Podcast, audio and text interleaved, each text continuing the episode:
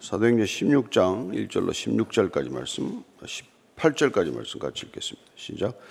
바울이 더베와 루스드라에도 이름에 거기 디모데라는 제자가 있으니 그 어머니는 믿는 유대 여자요 아버지는 헬라인이라 디모데는 루스드라와 이고니온에 있는 형제들에게 칭찬받는 자니 바울이 그를 데리고 떠나고자 할세 그 지역에 있는 유대인으로 말미암아 그를 데려다가 할례를 행하니 이는 그 사람들이 그의 아버지는 헬라인인 줄 다 알미르라 여러 성으로 다녀갈 때 예루살렘에 있는 사도와 장로들이 적정한 규례를 그들에게 주어 지키게 하니 이에 여러 교회가 믿음이 더 굳건해지고 수가 날마다 늘어가니라. 성령이 아시아에서 말씀을 전하지 못하게 하시거늘 그들이 부르기아와 갈라디아 땅으로 다녀가 무시아 앞에 이르러 비두니아로 가고자 애쓰되 예수의 영이 허락하지 아니하시는지라.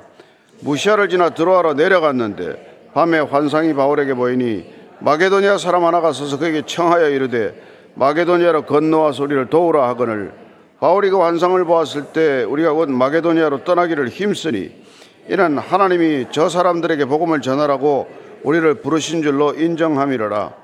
우리가 드로아에서 배로 떠나 사모드라기로 직행하여 이튿날 레아폴리로 가고 거기서 빌립보에 이르니 이는 마게도니아 지방의 첫 성이요. 또 로마의 식민지라 이 성에서 수일을 유하다가 안식일에 우리가 기도할 곳이 있을까 하여 문 밖 강가에 나가 거기 앉아서 모인 여자들에게 말하는데 도아디라 시에 있는 자색 옷감 장사로서 하나님을 섬기는 루디아라 하는 여자가 말을 듣고 있을 때 주께서 그 마음을 열어 마을의 말을 따르게 하신지라. 그와 그 집이 다 세례를 받고 우리에게 청하여 이르되 만일 나를 주 믿는 자로 알거든 내 집에 들어와 유하라 하고 강권하여 머물게 하니라 우리가 기도하는 곳에 가다가 점치는 귀신 들린 여종 하나를 만나니 점으로 그 주인들에게 큰 이익을 주는지라. 그가 바울과 우리를 따라와 소리질러 이르되 이 사람들은 지극히 높은 하나님의 종으로서 구원의 길을 너희에게 전하는 자라 하며 이같이 여러 날을 하는지라.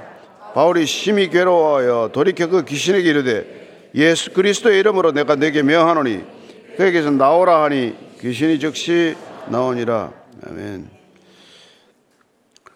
예, 오늘 이 2차 선교 여행 가운데 드디어 어, 바울의 일행이 예, 헬라 지역으로 들어갑니다. 그리스로 들어가는 것이죠. 사실 그 당시에는 뭐 이 에게해를 중심으로 해서 다 로마의 속주였기 때문에 그들이 아 우리가 이제 지금 터키를 떠나서 그리스로 간다 내지는 아시아를 떠나서 유럽으로 들어간다 하는 그런 지리적 감각이 지금과는 달랐을 것입니다. 그러나 본인들은 그렇게 뭐 큰 의미를 이렇게 잘 모른 채 들어갔을지라도 오늘 우리가 이 본문을 통해서 보는 것은 그야말로 이 복음이 아시아 대륙을 건너서 유럽 대륙으로 건너갔다는 것입니다. 어쩌면 우리가 뭐 살아가는 삶도 그렇겠죠. 우리가 하루하루의 삶이 어떤 의미나 어떤 파급, 어떤 영향력이 있는지를 모르고 살지만 그러나 한 사람이 회심하는 것, 우리가 한 걸음을 걸어서 누군가에게 전도하는 것, 어쩌면 우리가 뭐 이 여름에 아우리치를 떠나는 것, 그런 것들이 어떤 먼 훗날 그렇게 큰 의미로 어, 부각될지 누구도 모르는 것이죠. 자, 오늘 먼저 이 바울이 2차 전도 여행은 아시다시피 1차 여행이 바나바와 같이 갔다가 바나바와 헤어져서 어, 지금 바나바 대신에 신라를 택했습니다. 그리고 오늘 디모데라는 사람을 만나요. 어쩌면 마가 대신 또 디모데를 만나는 것이죠. 하나님께서 또 새 사람을 붙여주는 것입니다. 16장 1절, 2절, 3절입니다. 시작. 바울이 더베와 로스트라에도 이름에 거기 디모데라는 제자가 있으니 그 어머니는 믿는 유대 여자요 아버지는 헬라인이라. 디모데는 루스드라와 이고니온에 있는 형제들에게 칭찬받는 자니 바울이 그를 데리고 떠나고자 할세 그 지역에 있는 유대인으로 말미암아 그를 데려다가 할례를 행하니 이는 그 사람들이 그의 아버지는 헬라인인 줄 다 알머리라 알미라. 이 처음에 갈 때는 1차 전도 여행 때는 이 구브로에서 오히려 올라가서 들어가니까 이제 그 에, 이렇게 뭐 아달리아 쪽으로 들어가죠. 들어가서 거기서 이제 육지로 올라가는 에, 그래서 어, 이제 뭐 버가를 지나서 어, 루스트라 이고니온 뭐 이쪽으로 들어갑니다만은 이번에는 쪽 시리아 안디옥에서부터 육로로 바로 들어가니까 서진을 하는 셈이 되는 거예요. 서쪽으로. 그러니까 1차 전도 여행 때 왔던 길을 거슬러 올라가는 그런 길이 되는 것이죠. 그래서 더베와 루스트라에 먼저 도착하는 것입니다. 거기서 루스트라에서 디모데라고 하는 사람을 만나게 돼요. 디모데에 관해서는 뭐몇 가지 정보가 지금 우리에게 소개되고 있습니다. 첫째는 그 어머니가 믿는 유대 여자라고 되어 있어요.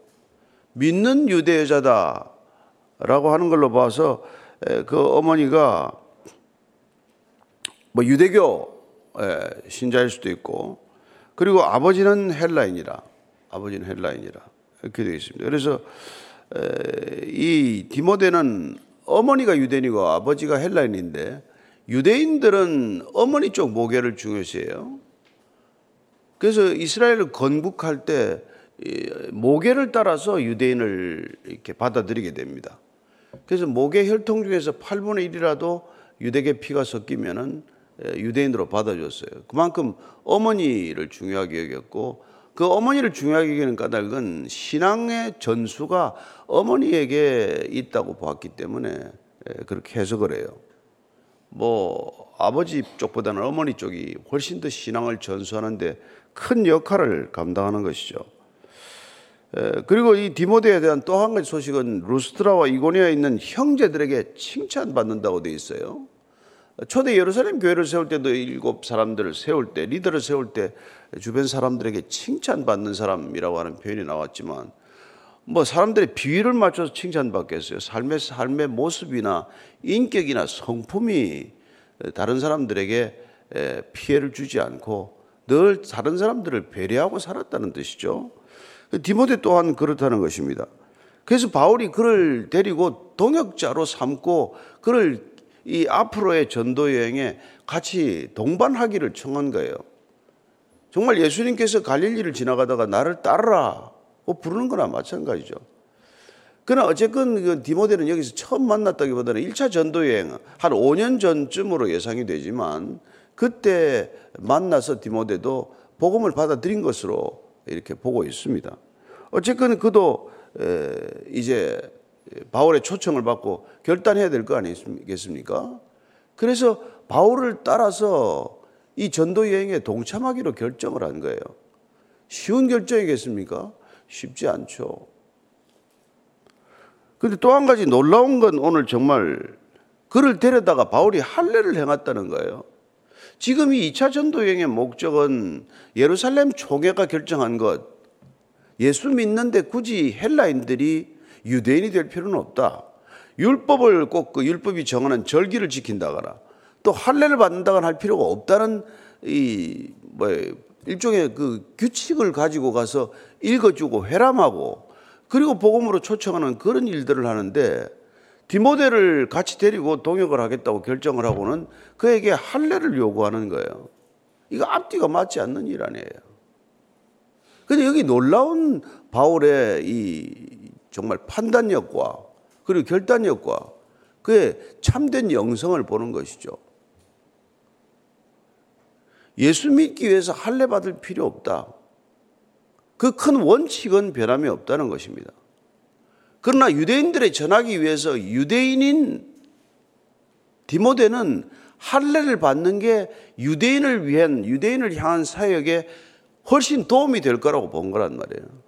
유대인들을 불편하지 않게, 않게 하고 그들을 더욱더 전도의 문을 넓혀서 전도로 인도하는 데는 디모데가 비록 아버지가 헬라인이어서 저 사람은 당연히 할례를 안 받았을 것이라고 생각을 하겠지만 그러나 그가 할례를 받는 걸 사람들이 알게 함으로써 예, 예수 믿는 사람들을 더욱더 편케 하겠다는 거예요.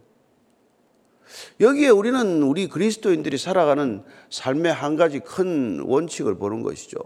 우리가 타협하지 말아야 할 원칙이 있지만 예, 양보해도 좋은 것들은 우리가 기꺼이 양보할 수 있다는 것이고 어, 우리가 반드시 붙들어야 할 신앙의 본질은 철기둥처럼 붙들어야 하지만 그런 부수적인 것들은 별로 중요하지 않은 것들은 그건 그냥 넘어가도 되는 거란 말이에요.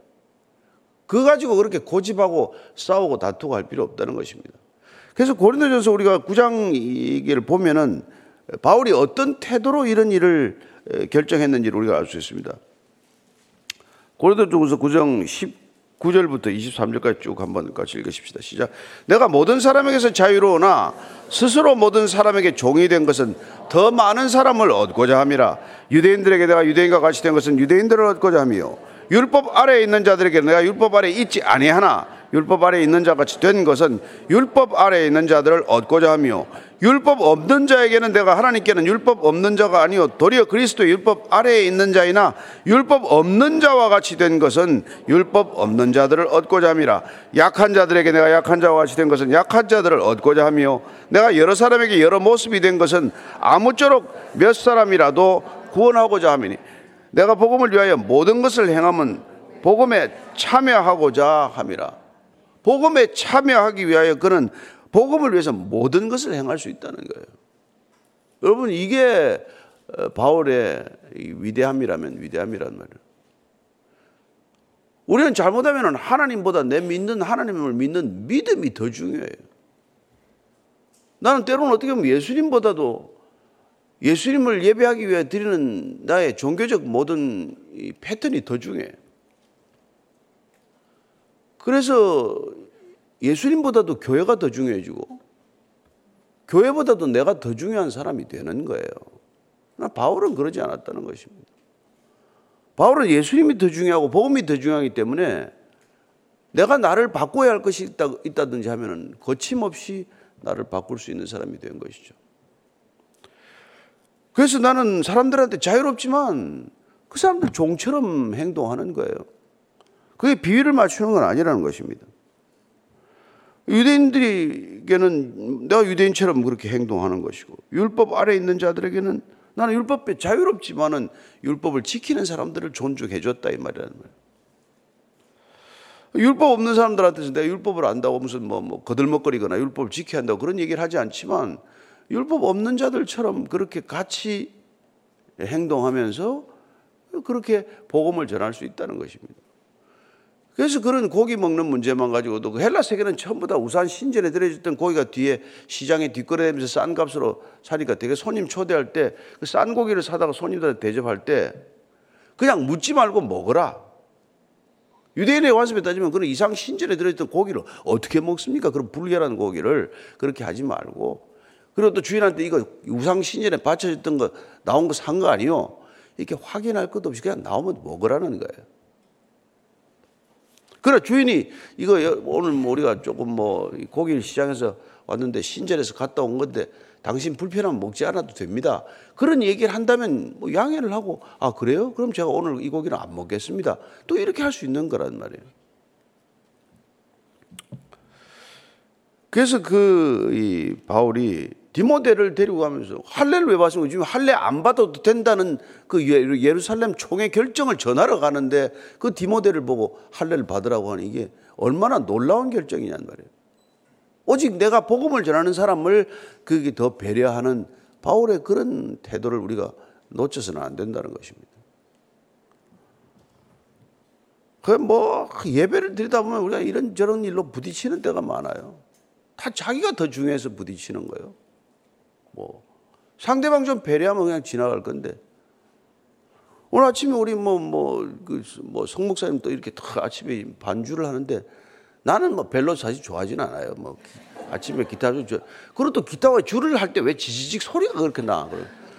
근데 그게 또 멋이래네. 난 잘 모르겠지만 그게 멋있대 자우지가.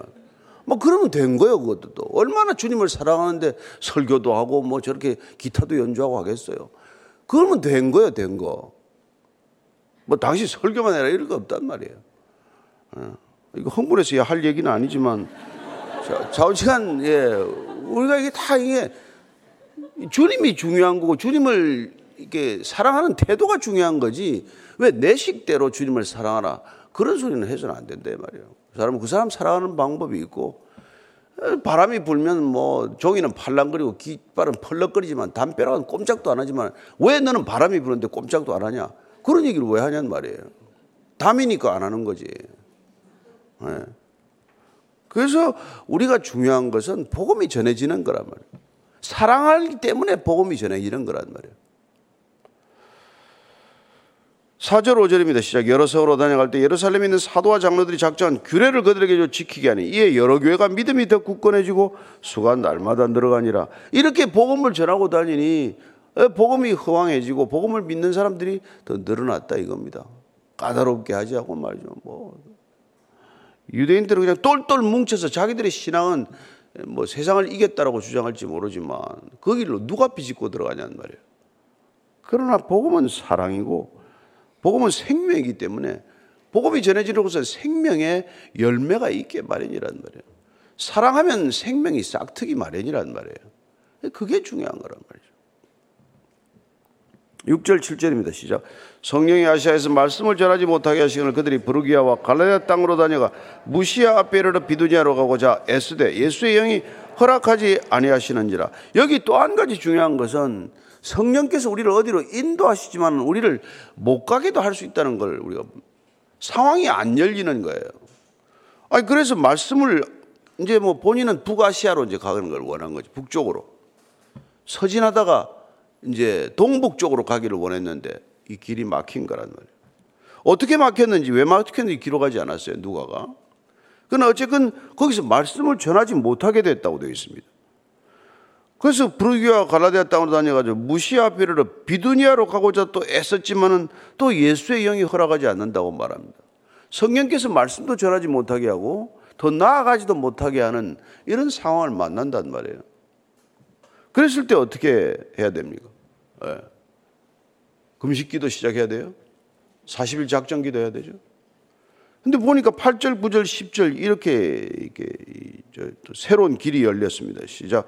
무시아를 지나 드로아로 내려갔는데 밤에 환상이 바울에게 보이니 마게도니아 사람 하나가 서서 그에게 청하여 이르되 마게도니아로 건너와서 우리를 도우라 하거늘 바울이 그 환상을 보았을 때 우리가 곧 마게도니아로 떠나가기를 힘쓰니 이는 하나님이 저 사람들에게 복음을 전하라고 우리를 부르신 줄로 인정함이라라. 그래서 못 가고 드로아로 내려갔는데 한, 저기 저 에게 연안에 있는 항구 쪽으로 내려갔는데 그 밤에 환상을 보았는데 아니 어떤 사람이 서서 건너와서 도와달라는 환상을 본 거예요. 건너와서 도우라. 누구는 이 환상이 뭐 알렉산더라는 뭐 그런 설도 있고 누가라는 말도 하고 뭐 별의별 소리가 다 있는데 다 뭐 자기 생각일 뿐이고 어쨌건 어 마케도니아로 와서 건너와서 우리를 도와달라. 건너와서 우리를 도와달라. 건너와서 돕는 사람. 예. 이게 선교 아닙니까? 예, 와서 도와달라는 거예요. 그래서 바울이 그 환상을 보았는데, 아, 여기서 보니까 이제 우리가 나와요, 우리가. 우리가 나와요. 우리가 여기, 누가가 지금 저자 아니에요. 누가가 여기에부터 포함됐다라고 보는 겁니다. 우리가 가기 시작을 했다. 단순한 복수가 아니라 누가가 이, 이 길에 이제 동행을 했다고 지금 보는 거예요. 그래서 마게도니아로 떠나기를 힘쓰니 이는 하나님이 저 사람들에게 복음을 전하라고 우리를 부른 줄로 인정함이라. 이게 우리 간의 합의가 된 거예요. 바울이 꼭 환상 얘기를 했더니 일행들이 다 그게 하나님의 음성이다. 하나님께서 친히 그렇게 인도하시는 것이다. 그게 성령께서 우리를 인도하시는 길이 맞다 하고 한 마음이 돼서 지금 건너가기로 된 거예요. 그래서 유럽의 관문이 이제 열리는 일입니다. 이게 소, 바울은 이 소아시아 전역을 전도하는 게 일차적인 목적이었겠지만 하나님께서 그 걸음을 이렇게 마케도니아 쪽으로 인도하셔서 전도의 방향을 바꿔놓은 거란 말이에요. 이런 일들이 선교사들에게는 흔히 가끔 일어나는 일이에요. 우리가 뭐 잘 아는 리빙스톤이라는 사람은 원래 그 사람은 중국 선교를 꿈꿨던 사람이에요. 그러나 그 사람은 아프리카로 결국 가게 되는 것입니다. 윌리엄 캐리라는 선교사는 원래 남태평양의 그 폴리네시아 쪽을 마음에 품고 기도했던 사람이에요. 그러나 정작 그분은 인도로 가서 인도 선교에 주력하게 되는 것이죠. 뭐 누구에게나 그런 경험이 있을 겁니다. 예. 뭐 은혜 받고 나서 뭐 선교하겠다고 뭐 이러다가 또 뭐 목회를 하는 분도 계시고 또 목회 꿈을 두었다가 선교지로도 나가는 분도 계시고 예. 그게 내가 필요해서가 아니라 내가 원해서가 아니라 하나님께서 그런 부담을 주고 그런 예, 예, 마음을 주고 누군가는 뭐 한국 땅에 한 번도 와보지 않았는데 뭐 6.25 전쟁 때 그냥 그 뉴스 한 번 보고 60년, 70년 한국을 위해서 기도하는 사람도 있고 그렇단 말이에요. 그게 내 생각이 아니라 성령이 주는 그런 거룩한 마음과 영적 인도를 따라서 그렇게 기도하고 또 그렇게 직접 가기도 하고 그런 거란 말이에요. 예. 어떤 분은 뭐, 뭐, 뭐, 뭐 핸드폰에 자기 뭐, 이거 뭐 얼굴은 안 엮고 아프리카 지도를 여놓고 있더만. 아직 가지는 않았지만. 좌우지간 뭐 그런 분도 계세요. 맨날 그 뭐, 뭐 카톡만 뜨면 보면 아프리카 지도가 떠. 언제 갈래나 그러고 있는데. 예. 하여튼 뭐 그런 분도 있고 이래요. 좌우지간 그게 누가 시킨다고 하는 일이겠어요? 아니란 말이에요. 이 성령께서 이렇게 이 방향으로 인도하기도 하고 그래서 우리가 환경에 민감하고 예민해야 된단 말이에요. 누구 마음의 음, 성에도 예민해야 된단 말이에요. 아, 나는 절대로 그래 안 가. 나는 이리 가야 돼. 고집을 피우는 게 아니라 인도하심을 따라서 이게 가는 거죠. 그렇게 가서 오늘 이제 두 여인을 만나게 된다. 이제 얘기입니다. 자, 11절, 12절 시작. 우리가 드로아에서 배로 떠나 사모드라게로 직행하여 이튿날 레아폴리로 가고 거기서 빌립보 이르는 이는 마게도니아 지방의 첫 성이었고 로마의 식민지라 이 성에서 수위를 유하다가 그래서 배로 이제 떠나가지고 사모드라게라는 섬을 또 지나갑니다. 꽤 높은 섬이에요. 해발 1500m 이상 되는 섬인데 여기를 지나가지고 네아폴리라는 곳으로 들어가서 항구로 들어갔다가 거기서 한 16km쯤 걸어서 또 빌립보를 들어갔는데 그 빌립보가 마게도니아 지방의 첫 번째 성 중요한 성이라는 뜻이에요. 크다는 뜻입니다. 컸어요. 근데 이게 로마의 이제 그 식민지였는데 로마가 이걸 이제 식민지화 하면서 로마 법을 적용을 하고 세금을 감면하고 퇴역 군인들에게 땅을 줘서 여기서 많이 살게 했다 그래요. 그래서 이제 번성하는 도시가 된 것이죠. 이게 데살로니카가 마케도니아의 수도입니다. 빌립보는 그러나 수도는 아니에요. 근데 처음으로 이제 이곳을 들어간 거죠. 그래서 여기서 누구를 만납니까? 이제 루디아라는 이제 여인을 만나는 것이죠. 그게 13절 이하 얘기예요. 시작. 안식일에 우리가 기도할 곳이 있을까요? 문밖 강가에 나가 거기 앉아서 모인 여자들에게 말하는데 도아디라 시에 있는 자색 옷감 장사로서 하나님을 섬기는 루디아라는 한 여자가 말을 듣고 있을 때 주께서 그 마음을 열어 바울의 말을 따르게 하신지라 그와 그 집이 다 세례를 받고 우리에게 청하여 이르되 만일 나를 주 믿는 자로 알거든 내 집에 들어와 유월하고 강권하여 머물게 하니라 안식일에 기도할 곳이 없을까? 왜 회당을 가지 않았을까요? 회당은 유대 남자들이 10명 이상 되어 생기는 곳입니다. 그래 회당인데 아직 회당이 없었다고 봐야 되는 것이죠. 그래서 어디를 가야 되나 강가를 가다가 보니까 기도할 곳을 찾는데 여자들이 모여 있는 거예요. 근데 그 중에 이제 누가 있습니까? 두아디라는 아시아 쪽에 있는 곳이에요. 예. 그쪽에 있는데 자색 옷감 장사를 하는 루디아라는 여자를 만데 루디아가 이름이라기보다는 이 두아디라 지역에 있는 도시 이름으로 봐요. 우리 뭐 울산댁 뭐 뭐 뭐 뭐 여수댁 하듯이 루디아를 루디아라는 이름이 아니라 지방의 이름으로 보기도 하고 여자가 거기서 가져온 옷감의 상표에다가 루디아라는 이름을 불러서 루디아 아줌마로 불린 사람이에요. 이제 루디아 아줌마를 만난 거예요. 그래서 이 여자의 말을 있는데 이 여자가 아, 바울의 말을 선선히 믿고 따르게 되었다는 것은 마음을 열고 복음을 받아들였다는 얘기예요. 바울이 무슨 얘기를 했겠어요? 복음을 전했더니 아, 이 복음이 들어가더니 그냥 고넬료 사건 같은 게 또 일어난 거예요. 그래서 가이사라에 들렸던 베드로 때문에 그 가이, 고넬료 집안 전체가 예수 믿게 되었듯이 이 루디아 때문에 그 집에 전 가족들이 다 어쩌면 집에 그 집에 종들까지 다 세례를 받는 일이 생긴 거예요. 하나님께서 그 집을 예비해 놓고 부르신 거라는 것을 우리는 알 수 있습니다. 따라서 이 모든 사도들의 발걸음은 성령께서 인도하시고 길을 막으시고 길을 여시고 한편으로는 사람을 예비하시고 준비한 사람을 만나게 하시고 뭐 본인이 루디아를 알고 갔습니까? 무슨 빌립보를 가겠다고 꼭 목표를 삼고 갔습니까? 그렇게 가면은 그 성령께서 각 사람을 만나게 하시고 그 사람의 마음을 열고 거기 또 머물게 했다고 돼 있어요. 내 집에 들어와라. 세례받을 우리 집에 잠깐 머물러라. 얼마나 머물렀는지 모르겠지만은 여기 빌립보 교회가 탄생한 거란 말이에요. 이 집에서. 교회가 탄생한 거예요. 예.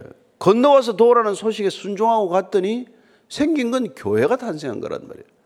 그래서 유럽의 첫 번째 교회가 빌립보 교회가 탄생한 셈이 된 것이죠. 자, 이 루디아라는 여자를 만나서 복음을 전했더니 그 집안 전체가 세례를 받았는데 또 하나 귀신 들린 여자 얘기가 하나 있어요. 그게 16절부터 18절까지입니다. 시작.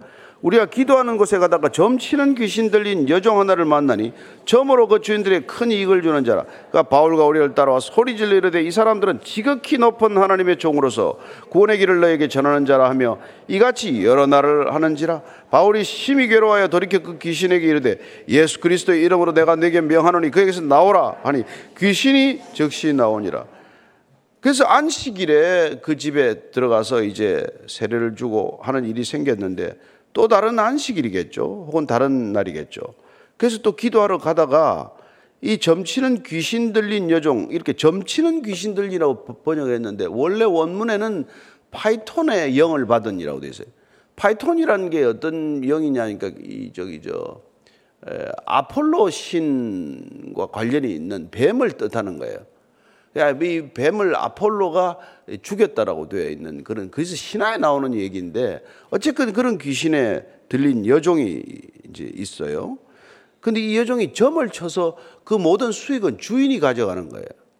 그 주인이 그 당시에 이게 뭐큰 벤처를 하나 한 거죠 뭐. 예. 여종 하나 있으면은 돈이 이게 복채가 굴러 들어오는 거니까 아주 사업 머리가 뛰어난 거죠. 예. 여종 하나를 갖다 데려가지고는 종이 일을 시키는 게 아니라 전복해 가지고 그 돈을 다 가로채는 그런 일이 있는 거예요. 그런데 이 문제는 이 종이 여종이 계속 바울 일행을 따라다니면서 소리 질러서 지극히 높은 하나님의 종으로서 구원의 길을 너희에게 전하는 자. 이 말은 만든 말인데 와서 귀찮게 해가지고 복음을 전하는데 오히려 혼잡케 한단 말이에요. 귀신들이 제일 알아보는 게 누구예요? 사람보다 제일 알아보는 게 성령 받은 사람. 예, 내가 예수도 알고 바울도 안다고 하지 않았습니까? 예. 그런데 문제는 이게 따라다니면서 이게 복음을 회방하는 거예요. 예. 하여튼 귀신들이 여러분 저기 저 그리스도인들을 잘 알아본다는 걸 기억하십시오. 그래서 귀신들이 잘 모르면 여러분이 그 편이라는 걸 잘 알고 있으면 됩니다. 귀신들이 잘 알아야 돼. 그래서 기분이 나빠야 돼. 귀신이 우리를 불쾌하게 생각해야 되는 거지. 귀신이 친근감을 표현하면 큰일 나는 겁니다. 그래서 따라 계속 귀찮게 하는데 이게 여러분 바, 울은 지금 그 구보로 섬에서도 엘루마라는 이 귀신 들린 사람, 예, 악한 영을 가진 사람을 만났었고 가는 곳마다 사실 이걸 만나게 돼 있어요. 예. 예수님도 뭐 마찬가지야. 누가 보면 사장에 보면 어디에요? 그 가서 뭐 귀신 들린 예, 사람 쫓아내지 않습니까? 그리고 와서 어, 뭐더 잘 얘기해. 하나님의 아들이여. 뭐 이런 소리 한단 말이에요. 누가 보면 팔장에 가면 그라사 집안에 가면 그라사 광인이 왜 나하고 상관없이 여기 오셨습니까? 하나님의 아들이라는 걸 먼저 알아보고 먼저 달려오고 이런 일이 있단 말이에요. 그래서 저는 여러분들이 정말 성령 충만하기를 바랍니다. 그러면 귀신 들린 자들이 여러분들을 더 괴롭히더라도 예, 내쫓으면 그만이라는 것. 와서 괜히 뭐 어깨 손은고 뭐 이상한 일이 생긴 거예요. 예.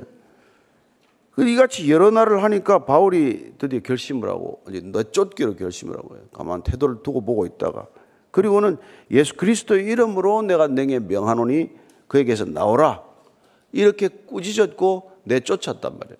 근데 이후에 이 여인은 어떻게 된지 몰라 이 여종은.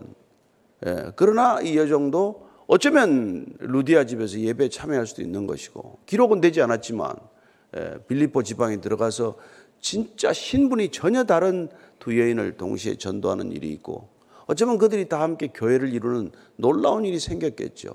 신분의 고하와 상관없이 전혀 다른 사람들이 함께 구원에 이르는 이미 이 구원이 시작되는 유럽 땅에서부터 구원에는 신분의 격차도 없고 예, 그 어떤 것도 누구도 어, 구원에서 제외될 수 없다는 것을 우리에게 가르쳐 주고 있는 것이죠. 2차 전도 여행은 이렇게 지금 계속될 것입니다. 그러나 중요한 것은 오늘 무엇입니까? 바울이 디모데를 얻은 것이요. 그 디모데에게 할례를 받도록 한 것이요. 그리고 빌립보가 열렸다는 것. 이런 사실들을 통해서 우리가 오늘날 정말 우리가 어떤 교회가 얼마나 살아서 역동적이어야 하는지를 한번 곰곰이 생각해 보는 시간이 되기를 바랍니다. 우리는 어떻게 우리의 발걸음을 주님께 맡겨야 할 것인가 한번 주님께 물어보는 시간 갖기를 바랍니다. 같이 기도하겠습니다. 하나님 아버지, 때론 우리가 막힌 상황을 보고 열어달라고 진짜 끈질기게 기도하지만 그러나 주님께서는 그 길이 아니요 이 길로 우리를 인도하기 위함이신 것을 우리로 하여금 깨닫게 하시고 기다리시는 것을 어, 우리가 압니다. 주님, 주님께 순종하는 음성 듣게 하시고 어, 주님의 음성이 들릴 때 즉각 순종할 뿐만 아니라 이것이 주의 음성인지 아닌지를 분별하는 예민한 영적인 민감함이 있게 하여 주옵소서. 사람을 통해서 들려오는 것, 환경을 통해서 말씀하시는 것, 말씀을 통해서 우리에게 친히 일러주시는 것 놓치지 않게 하시고 성경을 펼 때나 사람들을 대할 때나 말씀을 들을 때나 언제나 우리의 영적 예민함과 민감함이 깨어나서 주님께로 향해 있게 하시고 주님의 음성을 들었고 주님의 음성이 분명할 때 즉각 순종할 줄 아는 믿음의 사람들 다 되게 하여 주옵소서. 주님, 늘 주님을 향해 열려 있게 하여 주옵소서.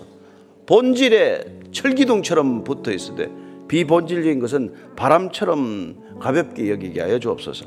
이제는 십자가에서 철기둥과도 같은 변함없는 불변의 진리의 기둥 십자가를 세우신 우리 구주 예수 그리스도의 은혜와 그 기둥 끝길에서 우리를 맞아주시는 아버지의 사랑과 날마다 변함없는 본질을 붙들게 하시는 성령님의 인도하심이 오늘 바울이 길을 바꾸어서라도 성령의 인도하심을 따라 순종했던 그 길 우리도 함께 가기를 원하는 이제 고기 숙인 모든 성령의 사람들 위해 지금부터 영원까지 함께 하시기를 간절히 축원하옵나이다. 아멘.